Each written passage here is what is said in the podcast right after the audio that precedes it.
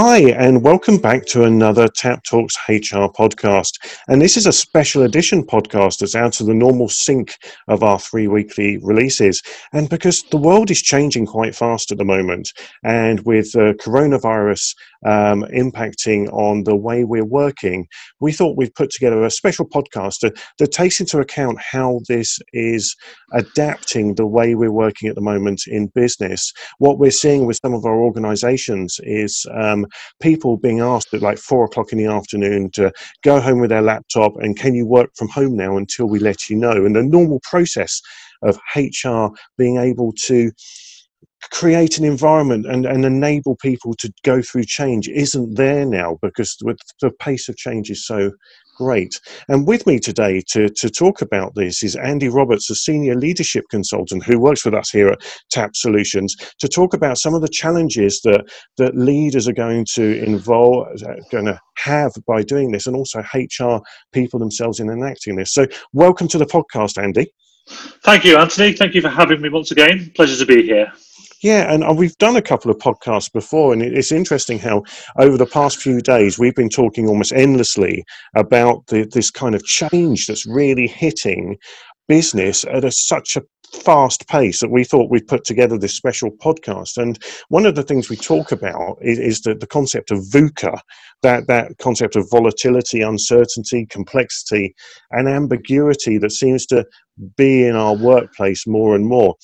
But I think this week alone has probably given us more food for thought than the rest of time put together. I mean, what are you seeing out there at the moment um, uh, with with the changes in workplace behaviour? It's very interesting. It's um, it has been quite a tumultuous uh, couple of weeks, but particularly this week, I think, uh, with coronavirus.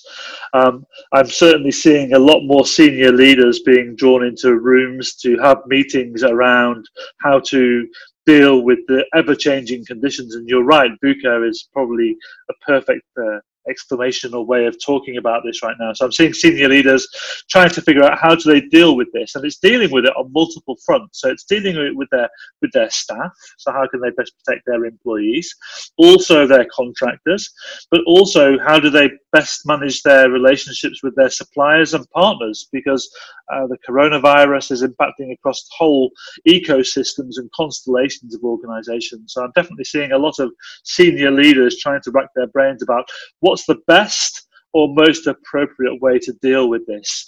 And it's kind of interesting because I think to um, David Snowden's Cynefin framework, and he regularly says, you know, we default to good practice, but that's not enough. And uh, best practices are probably the enemy of VUCA.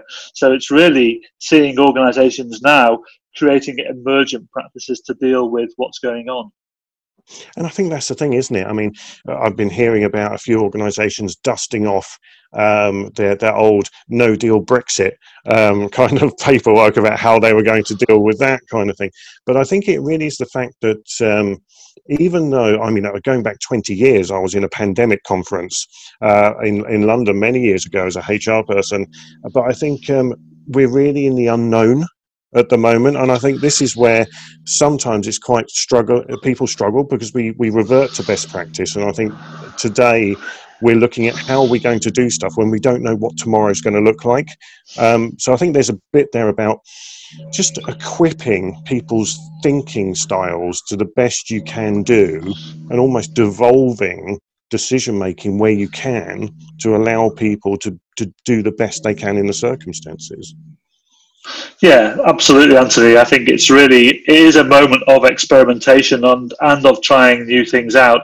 It's really clear to me that actually we're not going to be able to do things in the same way, and a lot of it now is really just trying out and experimenting because we're clearly working in an environment where we just literally don't know what's happening this you know this week never mind the week after or beyond that and so that's a real critical part so i definitely see right now that idea of, of trying things out and seeing what's working. So this whole idea of emergent practice. So you know, trying something, see what happens if it works, and then you know, basing our responses on that. Yeah, and I suppose listening to the community of, of HR leaders, business leaders, and see what they're doing that's working, because I, I know you've got you've um, you've done a little bit of research and you've come up with um, a, a, list of areas that you see that, that represent things that we should be thinking about. So, do you want to start taking us through that?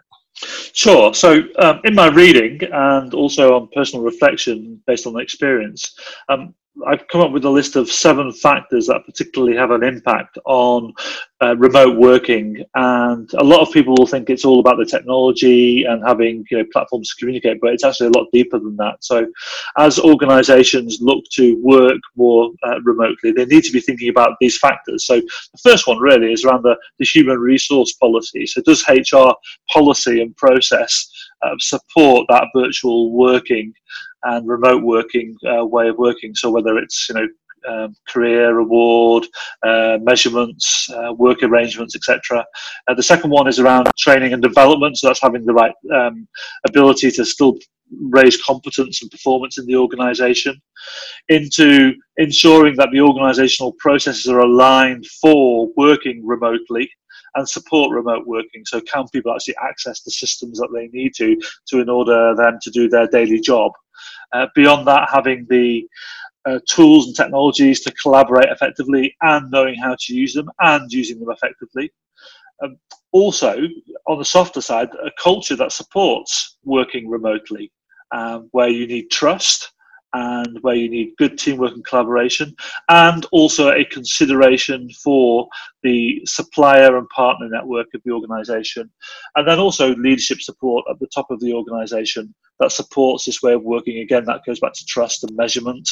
And then the final one, um, and probably the most tactical one, is really the competence of the team leaders and the team members to work remotely. So that's things like are they experienced with working in virtual environments? Do they have the skills and the tools and know how to work remotely? So having worked from home for a decade or so, you know, one of the things I recognise is it's a big shift for someone who's come from corporate life, like in my previous background, and there's quite a lot that has to change in the way that you work. So those are the seven areas. Yeah, and I think um, a few of those like really uh, ring out to me there, and I, and I think that's probably why we put this podcast together, wasn't it? Because like if you think about if you've always worked in an office with a team around you, the way you've you've you've developed yourself and you've trained, and the way you interact and the, your culture, and and it's so different to when you kind of like suddenly you're at home. Because if you've never worked from home before, um, just a space to work is actually quite a, a, an interesting thing because I mean, as we all started working from home, it was firstly the, the, dining table, wasn't it? Was your your new office, and then you evolve eventually into trying to find a bit of a spare room to, to make it feel like a bit more like an office environment. But if you've never done that before, um, uh, I know we spoke earlier about it reminds me of that that guy who was presenting on the BBC News from his home, and the door opens and his kids come rushing in with their mum and everything. Those moments will happen inside of your working life when you start working from home and it's and that's where it leads i think to that senior support of remote working to understand that stuff happens. I mean, uh, I've got a cat around my legs at the moment here, and, and I'm just hoping that the cat isn't going to like jump up on me while we're recording this podcast. So I think that the allowance of things aren't going to be perfect, but well, I mean, what do you see about the training and develop one, that second one you said? Because 70 20 10 rule said that 70% you do learning on the job, 20% from others, and 10% formal. Well, if you're excluded from the work environment face to face, and more than likely some face to face training has been cancelled because of some organisations' perceived fear of that, I mean, how do you think people are going to develop in the coming weeks working remotely? Great question, Anthony. I don't think anybody has the answer. I mean, as I think of training and development, there's a few things that needs to happen. I mean, first of all, people still need to be trained, and so I think there'll probably be a shift to more formal training. So that 10% will become probably bigger. So people will still need both technical training and the so-called soft skills, which are actually the hard skills. And we'll have to look for new methods for developing training. So, you know, web based is already fairly common, and we do quite a lot of that already in our leadership development work. Uh, just in time learning with, you know, learning uh, modules and materials, small sound bites of content. And I think we might even start to look at better uh, ways of sharing knowledge. So, do we invest in you know, knowledge sharing platforms? And whilst we won't, can't shadow from a virtual perspective, we can create a culture and environment where people can do more checking in and sharing. So I really like, for example, group coaching and team coaching using virtual platforms. So Adobe Connect is our platform of choice, and, and we can do quite well. You know, um, after action reviews, project reviews, learning and sharing processes using the technology. Um, there are already large open space style conferences being delivered using virtual technology. So I think it's it's about making a lot of that technology becoming mainstream into organizations and also figuring out how it fits. So I might not be able to shadow you for a, a, day as you go around the office, but I might be able to check in with you two or three times across the course of the day, and uh, you tell me what you've been up to and what were the key learnings or key things I need to do. So I think there'll be a shift in technology use and how we use those technologies, and maybe some new technologies to support uh, the training and development going forward. Yeah, and I suppose if you're if, if you're an organisation or a HR team that having to do stuff today, tomorrow, to actually move some of your workforce to be more remote, um, it, it's it's going to be use what you've exi- got exi- existing tools. Hopefully, most organisations have some kind of collaboration or web-based video conferencing software, and and I think there's that bit where when you're in an office and you're going between meetings, you do that self development bit by just talking to people, what's going on in their world, that chatter. And I think it's allowing more time on virtual calls to allow time to people to chatter at the start and the end to have that how's it going how's what's going on to then because that's still development of people isn't it it's still it's that collaboration is still understanding what everyone else is doing yeah, absolutely. I mean, a great example for me is on our leadership programs. We always kick off with the check-in, right? So we always go, you know, on a scale of one to ten, or you know, low, medium. How, how's your energy today? And also, what's been a, a highlight of the last week, or what's been a leadership success? And whilst we spend you know, of a 90 minute um, virtual uh, delivery session doing that 15 minutes of it it's it's about creating the network and the context and the relationships so you can adapt those types of coffee machine conversations into the virtual environment yeah and uh, moving on from specifically the second one, training and development i think the, the last three you spoke about are almost all intertwined. I've got this Venn diagram with three circles overlapping in my head, being a visual person. And the one around culture, and especially the culture of high trust, um, with senior support for remote working, with team leader and member competencies. Because I think the team leader if who is now looking after a very dispersed team needs to adapt their competence to be able to make people feel included because it's a very isolating thought, but actually they can only really do that if they've got the support of the most senior people in the organization to give them the bandwidth to do that, which then in itself will develop a culture of trust because actually trust is eroded quite often when you're not face to face with people if you're used to it. You're very much looking at output rather than kind of input and the way you do things and the effort. So I, I don't know if you've got any thoughts around those three, or do you want to pick on one of them and, and talk about that? I think they're all really massively important issues. Um, if I think about trust, I mean, we always talk about trust having a high impact when you're face to face. It even becomes more important when we are remote. Um, so it becomes a much more important issue. And I think to build trust, you clearly need connection and connection's easy when you're in the office together but the connection those those kind of you know pre and post moments that you mentioned is a way of building trust but also giving people the benefit of the doubt and also thinking about um, how much you follow up on somebody or drive results has an impact. You know something i'm seeing right now actually with clients in, particularly in the sales world is you know the sales results are expected but actually because of the situation being so VUCA-like at the moment, we just need to cut some of the salespeople some slack to help them build, you know, re-establish relationships with their customers, and that's that's about trusting people to do the job and letting them have the space to do it. So that's definitely an issue.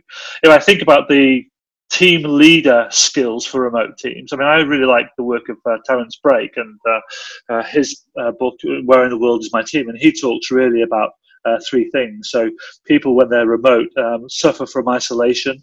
so they feel that they're separated. They definitely don't feel part of the team, so they're fragmented. But also because they're remote, there's often confusion about the, the direction of travel and where how far we are along in that direction of travel. And I think remote team leadership is really about a setting up the basics of fundamental effective team remote working, but then dealing with the isolation, the fragmentation, and the confusion. And so it's a def- it's it's building on top of the skills that leaders already have and adding new skills on, and also changing their leadership routines. I can think of a lot of leaders that we work with and coach who have quite a light touch with their teams when they're in the office face to face, but that light touch approach might not necessarily work with remote teams because they're already feeling pretty lonely. And so getting rid of that isolation means connecting with people more often and more regularly and making sure that they do feel a part of the, the bigger whole. So that's probably a big area as well. So the remote team leadership is the skills that they have now, but there are new skills in terms of how they deal and work with people, how they motivate, how they raise accountability, raise trust, and raise performance, and then deal with all of the HR things that go behind that. So, how do you deal with performance? Um, those kinds of things. Yeah, because it is very much. Uh, I always found when I first started working remotely, partly remotely, it was um, you felt like because people couldn't see what you were doing or and the way you were doing it and how you were doing it, you were just so transfixed on my output needs to be massive. So the number of emails you would fire out used to go up and everything, and and so you, you almost like the the pressure on yourself to do more work actually increased when you went remotely because you felt that people can't see that the fact I am working all day kind of thing on on this. So that it almost like brings in a, a sense of burnout because mm-hmm. actually your level of challenge will be as high, if not higher. So you might start feeling the effects of psychological stress, but actually you're feeling like you've got a loss of control because actually you've got to just work from home and and you can't go to the office you can't nip to the floor downstairs and see someone else who you haven't had a coffee with for a while so so actually that feeling of a loss of control can actually then start having some mental well-being issues as as well so I mean, this is really great stuff, Andy. And I know we've uh, been working this week, um, and we've been working to release a, a, a couple of things to support organizations through this time and, and, this time of uncertainty where um, there more people are having to a very short notice work from home and learn these new competencies and skills and everything in doing this. And we have come up with some live virtual training for leaders and employees who find themselves having to lead or work remotely and for hr leaders as well to quickly embed this these remote working practices and i know a couple of the, the, the, offerings that are being launched this week, which are very much open to organizations, uh, corporate level, but also as open courses, um, you're quite interested around, aren't you? And do you want to just give us an overview of those two courses? Sure. So the the two that we've put together for uh, employees and leaders is really, um, I mean, they're both entitled Effective Remote Working and uh, Effective Remote Team Leadership. So it's really for virtual, dislocated, or co located teams. So the Effective Remote Working one is a 90 minute live led session using the Adobe Connect platform that we use regularly because that allows us to do breakouts and polls and things like this, but looks at five areas really. So the first area is really about helping people think about the routines that they have. So uh, boundaries at home, the use of their personal energy, uh, managing breaks, and also managing their work life balance, so routines. The second thing is around personal effectiveness techniques for uh, remote working, so batch working, time management, those kinds of things, but particularly looking at how you do that remotely uh, when you've got competing pressures of you know, cat family, uh, other people being around the, the property, etc. The third thing is about how do team members become more effective as uh, part of a remote team. So how can they up their level of team engagement rather than being expected to kind of sit back and just re- recognize they're a part of the team? It's like how do they be more a more proactive team member? Uh, the fourth area is around well-being. So we'll be looking at how do they manage some of the issues you've already mentioned around uh, mental well-being whilst working remotely. And then finally, the back end of the session, very briefly, uh, looks at how they can be more effective in setting up their remote working environment. So particularly looking at things like light, ergonomics, space, and the use of technology in remote working. So those are the, the five areas really. So routines, effectiveness, teaming, well-being, and setup. And that's the effective remote working program, which is really for any employee across the organization who suddenly found themselves having to work remotely or has been for the past, but hasn't really thought about how they could be more effective at doing it. And then the second uh, program that we developed, again, another 90 minute live webinar, is the Effective Remote Team Leadership Program. Um, our recommendation will be that uh, all leaders should take the first program anyway, so they've got the same content, but also they've got the same context as the people that they've got in their teams. And then, really, we're looking at four things across this piece. Um, so, the first thing is about how do you set up effectively remote teams? So, how do you translate some of the the team measurement, management, performance type things that you would do face to face and have those in a virtual environment. And then uh, what we'll be doing is we'll be looking at three the three facets. So um, isolation. How do you, as a team leader, make sure that your people don't feel isolated? So what routines can you put into play, and what tools and techniques can you have so that people don't feel so alone?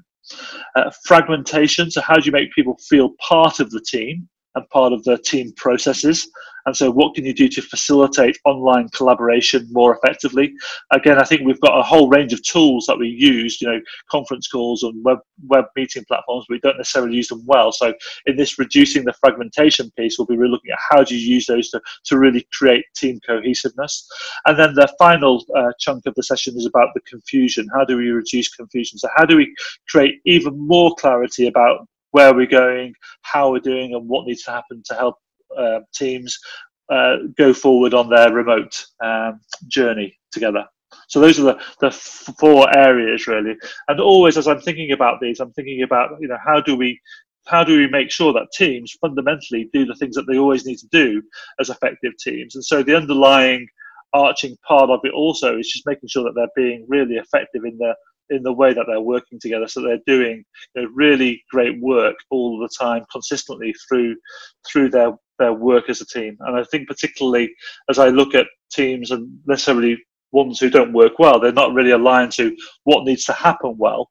And so we'll spend a bit of time also looking at and reviewing quickly what has happened for effective teams to work together as well.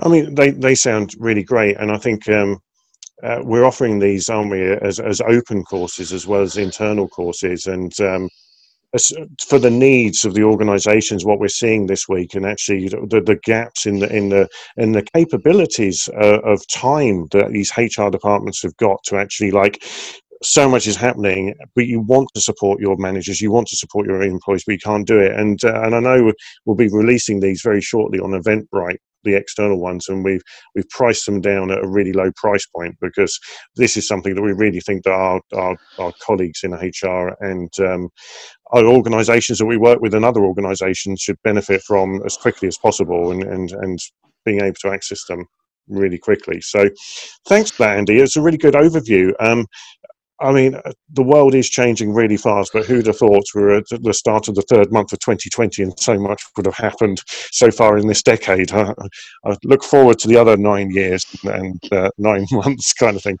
Uh, but, but thanks for your time of uh, coming on the podcast today. Uh, more than a pleasure, Anthony. I'm really happy to keep on the conversation going and also for you know people wanting to learn more about the programs more than happy to have the conversation with them but thanks for having me along no worries at all. And obviously, if you want to learn more about these programs or, or the concepts we've been talking about today, then do go to um, solutions.com um, and follow the links that will be on the website. Um, and uh, hopefully, we'll speak to you all again soon. So, good luck with your uh, planning around the coronavirus changes to the workplace. And our normal Tap Talks HR podcast will be released uh, very shortly. Thank you for listening.